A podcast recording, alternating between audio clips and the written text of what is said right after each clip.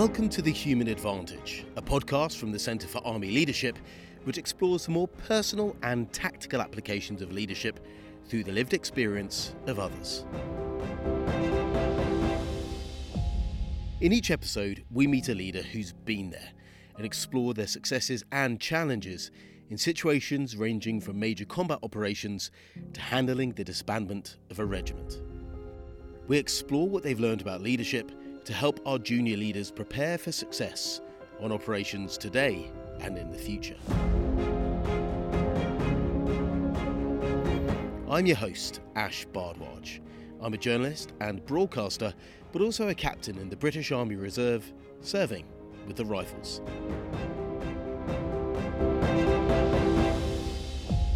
In this episode, we meet someone who had decided before their fifteenth birthday that they wanted to join the Army, and who commissioned just a month before nine eleven. I've always seen my military career as a vocation, and I think probably most of those that joined the Army when I did, back in the dark ages almost now, but um, we saw it as a vocation. Now, I don't know if the young men and women of our organisation still see it in that same way or not. Colonel Hannah Stoy commissioned into the Royal Corps of Signals in two thousand one. She eventually went on to command thirty Signal Regiment and the Queen's Gurkha Signals.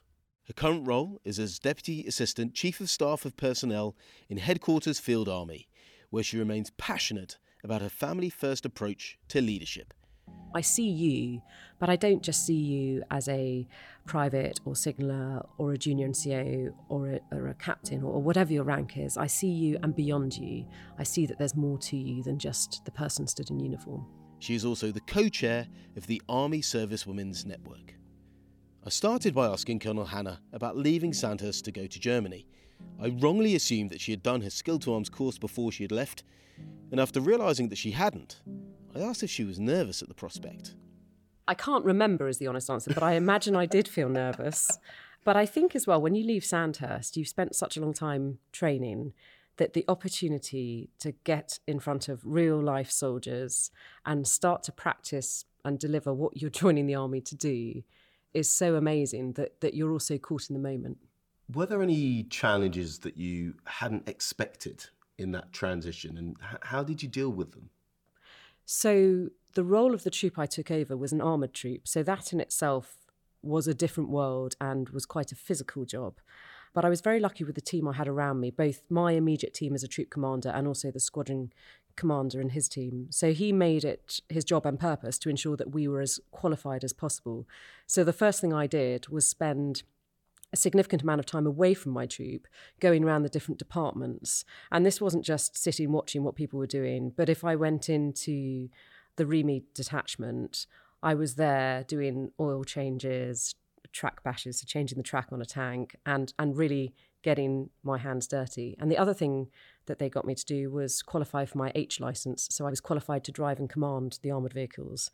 And that then gave me a little bit of, of experience and credibility with the soldiers for what otherwise was a very fresh-faced, newly trained subaltern.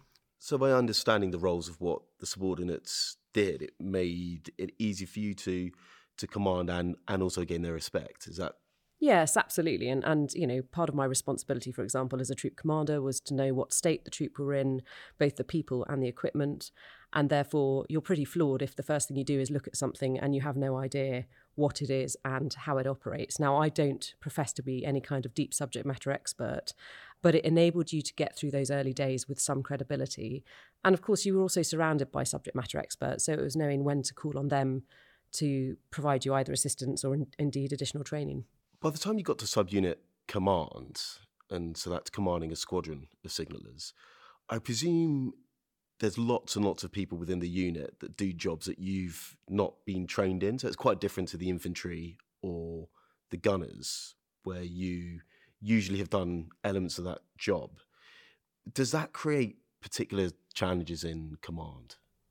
Yes, yeah, so I was really lucky in that I returned to the same squadron that I started life on, and that was one of my goals very early on. I loved it so much. I knew I wanted to get back there if I had the opportunity. Whilst I was a squadron commander, I think you still have extraordinary contact with people and the ability to get out and know your people and know what it is they do.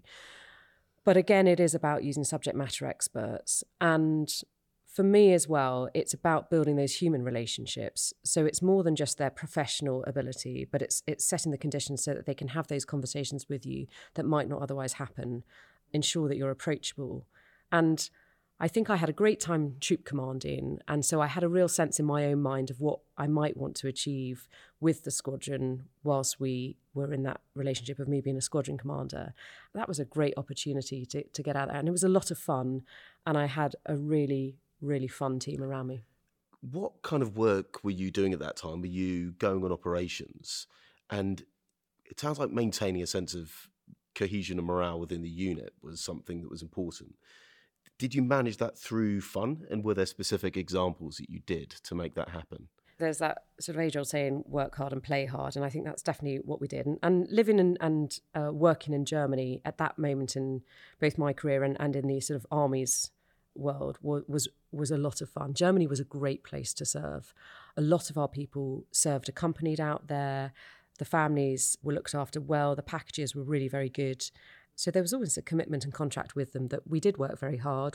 We supported the brigade uh, commander and their staff, and the training, it was often very hard and very testing. But there was a real sense of purpose. We had a clear identity. And I think because of the characters that we were supporting as well, there was something about us all wanting to lean in to be as successful as possible as well. It was definitely a, a team effort, and it was, yeah, very happy memories. And how did you maintain that identity on a daily basis? It's the kind of concept that you hear, maintaining identity. What kind of activities did you set up? What kind of conversations did you have to ensure that you had that cohesion and identity? There's a real opportunity for any part of the organisation that trains together, because I think you see warts and all on one another. And if it's good training and testing training, then you start to push people and their characters into some uncomfortable places. And I think that's a positive. It's also then about understanding how you come out of that and have downtime and use other opportunities. So we did adventurous training, we played sport together, we almost entirely trained as a squadron when we did our P T because we were quite small in size. And so it was just doing the other things that mattered. And we lived on a camp that was quite small, it had its own cookhouse, we could have families weekends. And then there was also a balance that not everybody did have their family there.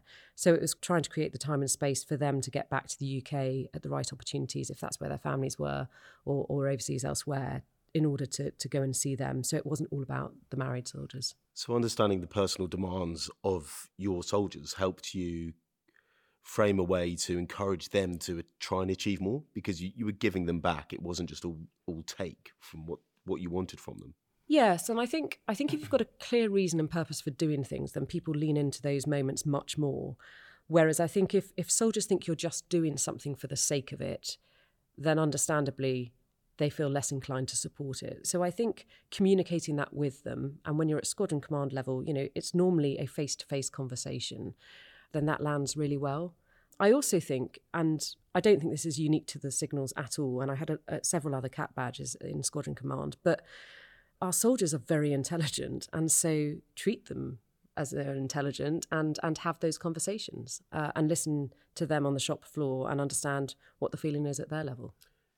Within that, you've, you've talked about this giving space and trust to subject matter experts to advise you on things. And I presume that encourages an element of, of challenge culture within the squadron. In your experience, has there ever been tensions in maintaining structure and discipline and encouraging challenge culture? Yeah, so I think most leaders in, in the army would hope that they set the conditions for a challenge culture. It's very difficult to actually measure whether you have. I guess if, if you've got people knocking your door down every day trying to speak to you, that might be one of them. But I think it's also accepting that people will approach and talk to you in different situations and different scenarios. So you've got to make yourself available in different scenarios. So if you're a an officer or a soldier who sits in your office all day, every day, then you're only ever going to be accessible to certain people, either via electronic means or somebody coming into whatever the spaces you're working in. If you can get out and about more, and whether that's visiting your people where they're working and in their working environments, whether it's in their social environments, but just being present, I think you then start to offer other opportunities of been available. Now, I, I wouldn't say that I necessarily did it any better or worse than anyone else, and we have various formal feedback mechanisms which work to varying degrees. But I think I'm also that person that if I ask for feedback from one hundred people and get ninety-nine really positive bits of feedback and then one really bad, I will focus in solely on the bad feedback. And if anything, I take it as a personal failure. And if I've really disrupted someone's life to the to the point where they haven't been happy on my watch, then I think I've I've probably failed in some way. I think also you can have your subject matter expert input all the time, but for every commander at any level, and that's not just officers, that's at soldier ranks as well, there are certain decisions that are yours to make and only yours to make. And the buck stops with you in some areas. And sometimes you will have to go against the popular vote because it's the right thing to do. And it's trusting your experience, it's trusting your instinct, trusting your common sense and military judgment, and knowing that in most of those decisions, if you're making the right decisions, even though they may not be shared with others, your team will stay with you and help deliver that output. Do you have an example from your career of that happening and how you've managed that relationship? So I'll give you an ex- uh, one from when I was a squadron commander. So we were on exercise. It was a deliberately challenging and tough exercise. We were working our people very hard. They were working very long hours. Uh, and it was a full squadron exercise. And just for context, the squadron that I commanded was an independent squadron. So we weren't sat in a regimental chain of command. So we were completely independent. And therefore, I was the decision maker, unless we were on exercise with the brigade. And in this particular example, we'd been out training and I decided to check all the driver's hours cards. And so those are cards that effectively record how much driving, sleep and rest your people have had. And when I checked them, and I checked every single person's, I, I didn't recognise what I saw on them. And so it triggered a sort of thought that either there was part of this exercise that I was completely unsighted on, and therefore I needed to understand why people were not getting the rest and sleep that they needed and were mandated to have, or our people didn't understand how to fill in the driver's hours cards, or something in between. So I signed every single soldier's driver's hours card, and instead of stopping the exercise at that point, I took the decision to allow them to move to the next location because I knew because I knew what the um, main events list was for the exercise, that they were then going to have a chance to rest for sort of thirty-six hours, and we weren't going to be moving. They had to move, I think it was about two kilometres up a range road to their next location. And typically during that move, a soldier who was driving fell asleep at the wheel of their vehicle. Unfortunately had a very minor, but nevertheless had a road traffic accident, and they drove into the to the vehicle in front of them. So we dealt with the initial fallout clearly, which was to make sure that the individuals involved were okay and to recover the vehicles and things. And, and everybody, I'm very pleased and relieved to say, was okay. But of course, I had only minutes earlier signed this card to say I was aware of what their sleep situation was and everything else. And I remember there was a very sort of immediate response and reaction from some of my team, which was like, oh, boss, you're really in trouble now because you've signed to say you've done it and know, know that they're doing this. And look, it's all gone wrong. Uh, and I don't think it was a response that anyone was sort of suggesting they were going to throw me under the bus. But there was certainly a real sort of buzz about, crikey, the boss has messed up.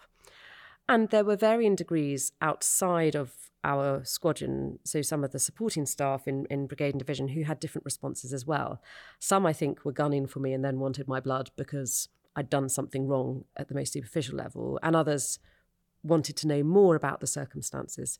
So to cut a long story short, I did end up having an interview with the brigade commander, and the way that the brigade commander approached it was that they asked for my sort of take on what had happened. And I was very honest and I said, you know, I took a command decision at that moment in time in order to continue the training, but also to keep it realistic and to then get additional training in place when we got to the new location that we would move. And most importantly, and I think this was possibly what struck him the most, I said, and I would do the same thing again now, even though I know it went wrong on that occasion, because I trusted that my decision making was actually right. I had had the right input from people, and I thought it was the right thing to do. It was a really difficult situation. And I remember having a few sleepless nights thinking, you know, it was going to be career-ending and everything else. But I also, you know, this was no point to sort of tell any lies. I was just completely honest with the situation. And, you know, it didn't impact me and it, it finished okay. So there's the relationship there with your commander, with the brigadier, how did that affect your relationship with the team immediately afterwards? And did you have to do any specific work within within the squadron? Once the process had, had completed, we talked about it.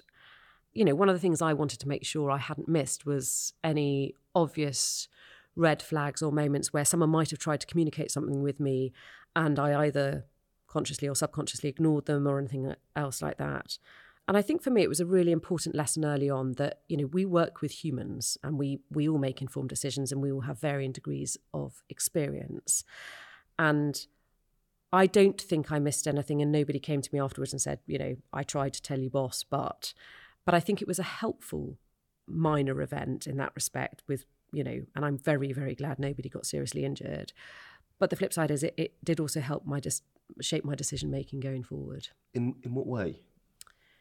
So I think two ways. One was I realised that the chain of command would often have your back in a way that you might not naturally have expected them to. So the brigade commander at the time trusted my view, opinion and decision making. And as I was on the ground making that decision, I'm very grateful that they took that choice. And I think also it demonstrated to my team that we all can make mistakes and that it's okay to make a mistake and that it's not always, you know, or very seldom going to be career ending. And we are probably better for it. You know, if you have seamless postings, if you have seamless careers, then something's probably not right. So we're, I, I think I was better for it. The next time you had command was when you became a regimental commander. Yes. And that really is the bridge between junior command and senior command. It, is that how you view that point in your career? Completely. I try and think back and I can't remember what my view of being a commanding officer was when I was a very junior officer and leaving Sandhurst. In fact, I don't think it was really something we thought about. But as you get closer to it, you know, I think the first consideration is, and, and it's very different wherever you're serving, because some parts of our organisation grow up in a single cap badge, and for them the pinnacle is to command that regiment or battalion. In the Signals and in some of the other corps, we're very fortunate we have a broader opportunity of different units to command. But thirty Signal Regiment and being commander of the Queen's Gurkha Signals was abso- absolutely, for me, the one I would really sort of dreamt of.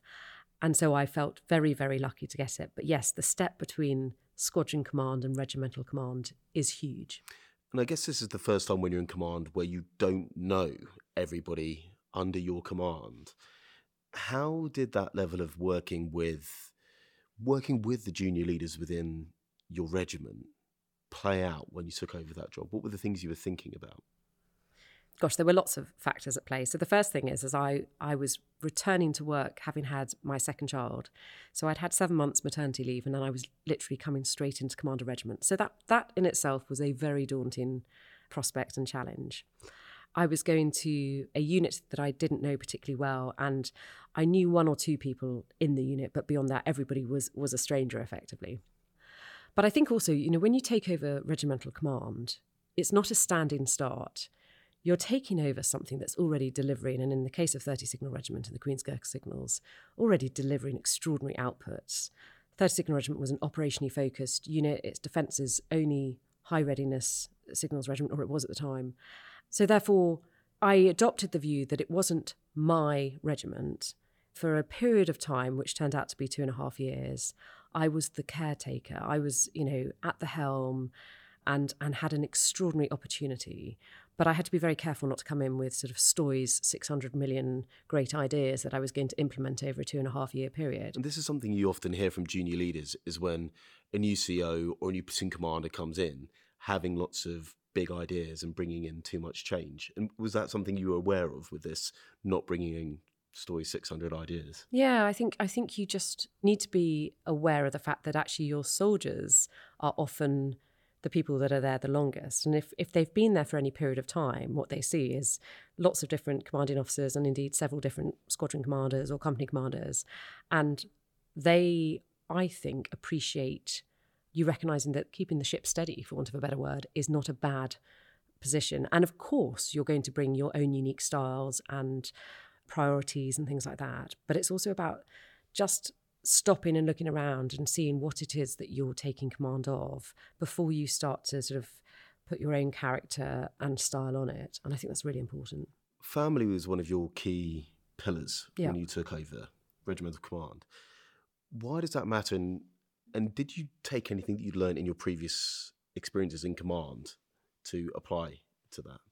Yeah, so as you've said, Ash, it's a frustrating moment taking over command of an organisation that you're unlikely to ever know the name of everybody in it, let alone their spouses, children, partners, and everybody else. And for me, yeah, family first was one of my priorities. And what I meant by that was twofold. The first one is, is that all of us come with some sort of support structure and network in place, whether you're married, single, got a partner, whatever your circumstances, it might be friends, it might be family. And I think I recognise that we ask a lot of our people in the military, and we ask them regularly to go above and beyond. And I think to do that successfully, you have to sort of secure those wider support structures. So I wanted people to know that whatever the circumstance, if they had life events going on, that might be weddings, funerals, children's parents' evenings, plays, anything like that, that actually, from my perspective, they had permission. They were never asking for permission to go and do these things. This was about just making sure they'd told their chain of command in enough time so that we could cover for them. And that if we secured those areas and supported them in them, that when we did ask them to go and above and beyond, actually people would lean into that. And I, you know, I was, my husband is also serving. We had two very young children. We lived on camp. And so they could see us, warts and all, weekends, during the days.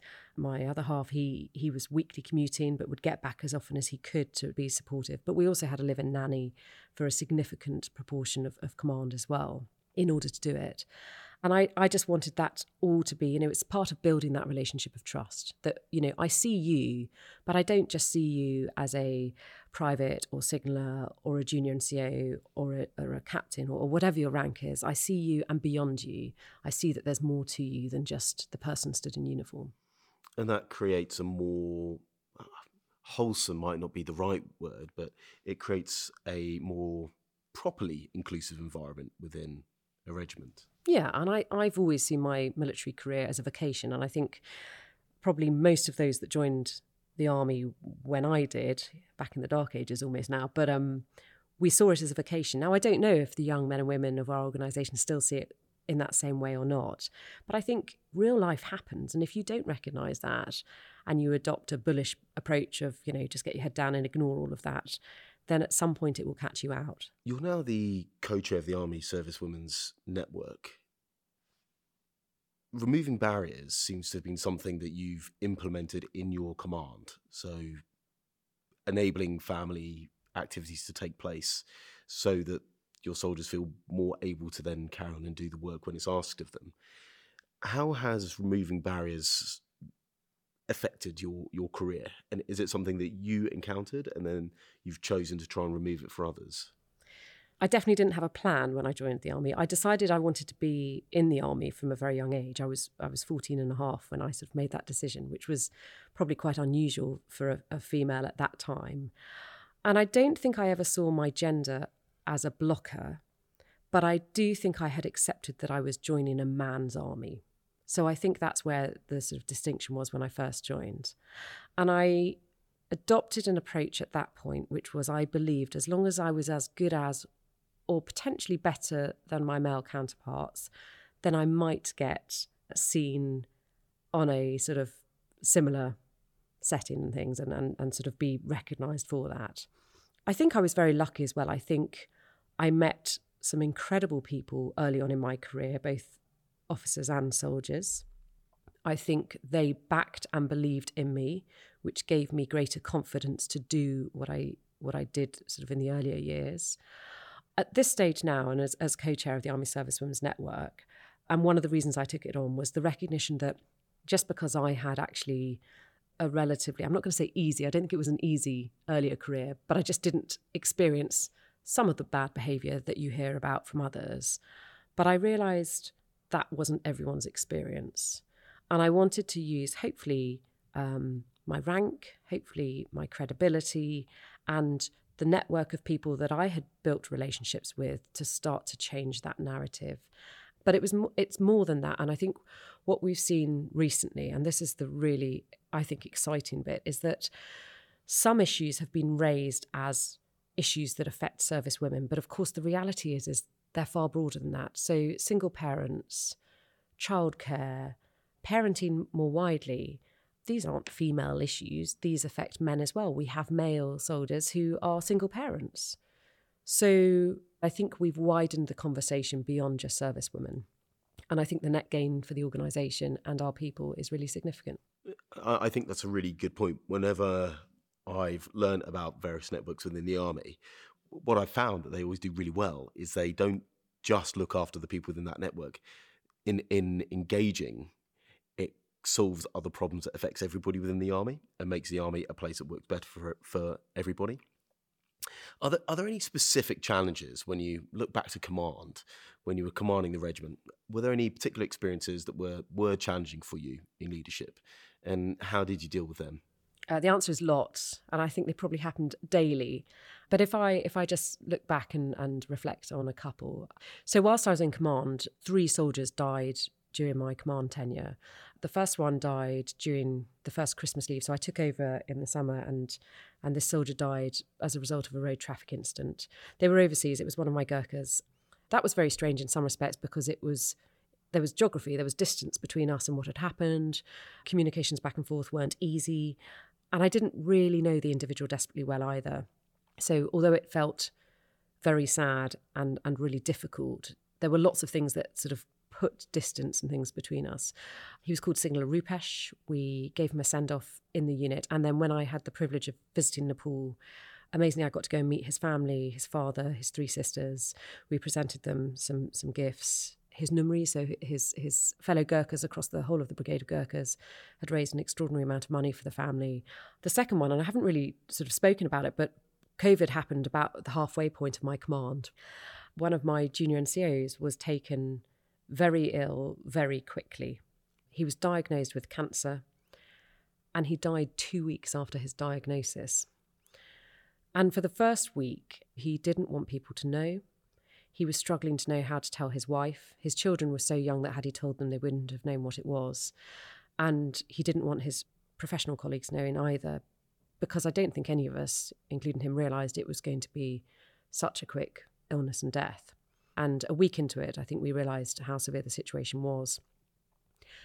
And I remember going to bed in the second weekend, which was the end of his second week, and just commenting to my husband that I just didn't think he was going to, to be with us very long. And sure enough, he died on the Saturday night. He was in hospital. My welfare officer came to tell me face to face, which I was very grateful for. You know, apart from the fact that losing any soldier is is horrific, I then had to tell his friends, and I had to tell his colleagues, and then I had to tell the regiment. We had to do it in small numbers, as you can imagine, because of all the restrictions. When I first told the chain of command, and they were the cohort I told first, I broke down. His children were a very similar age to mine.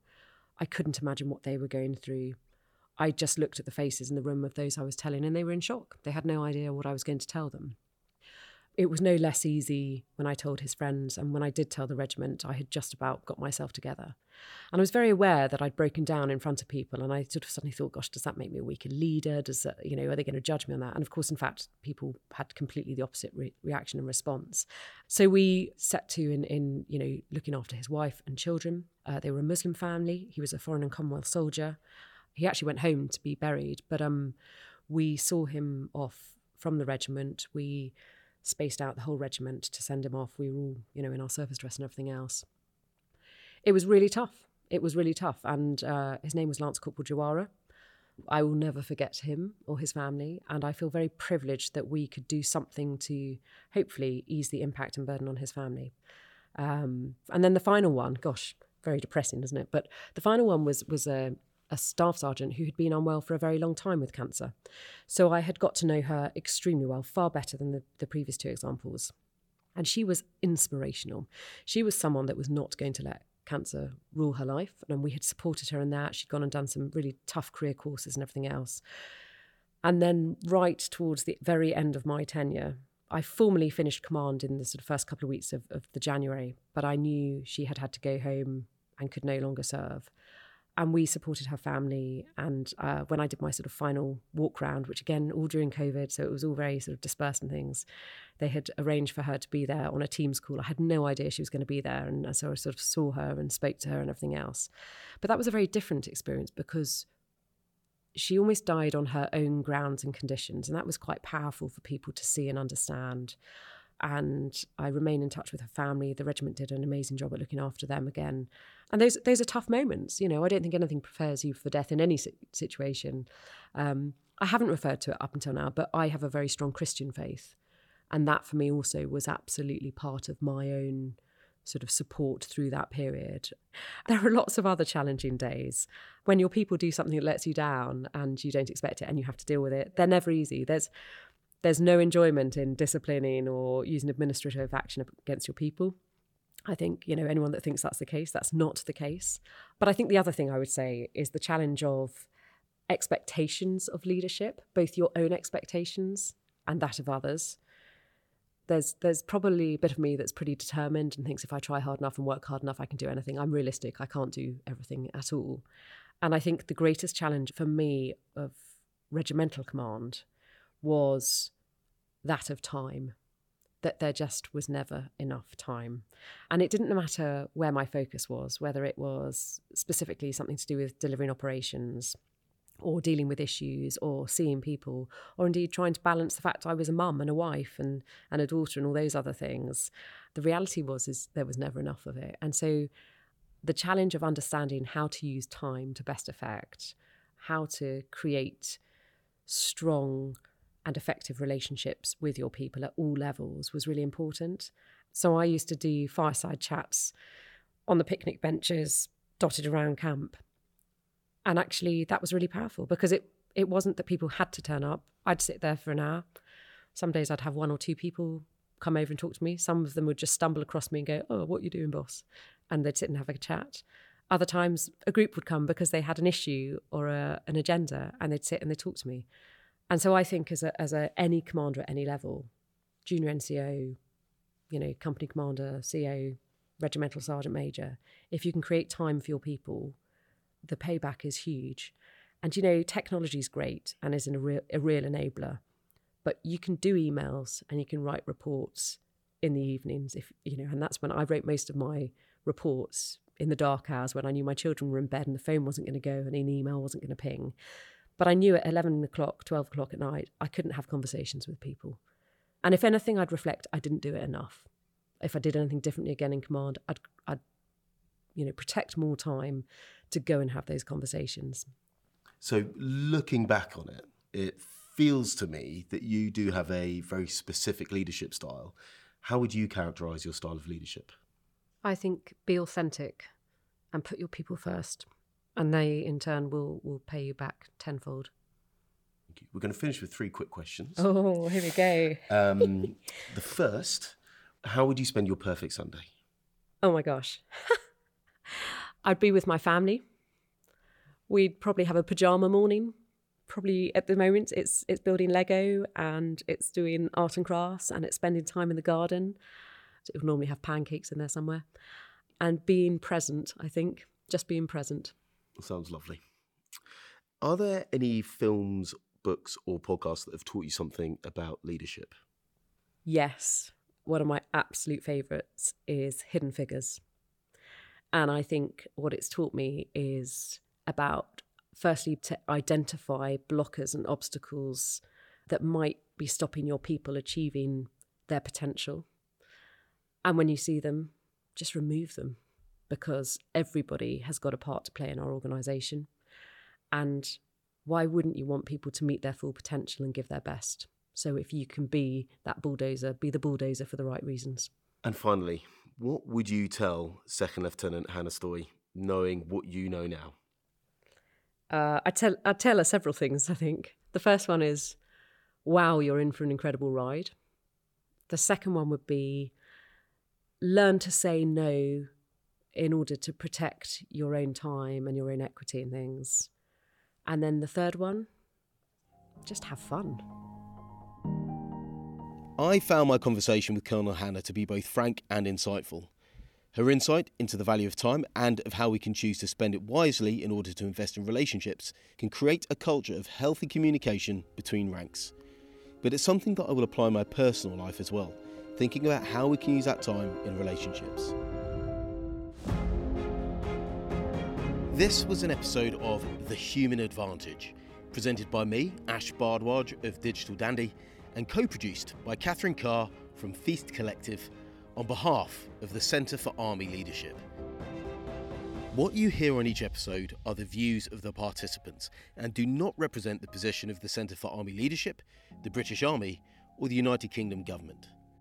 Please rate and subscribe to The Human Advantage on your podcast app, where you can find more episodes.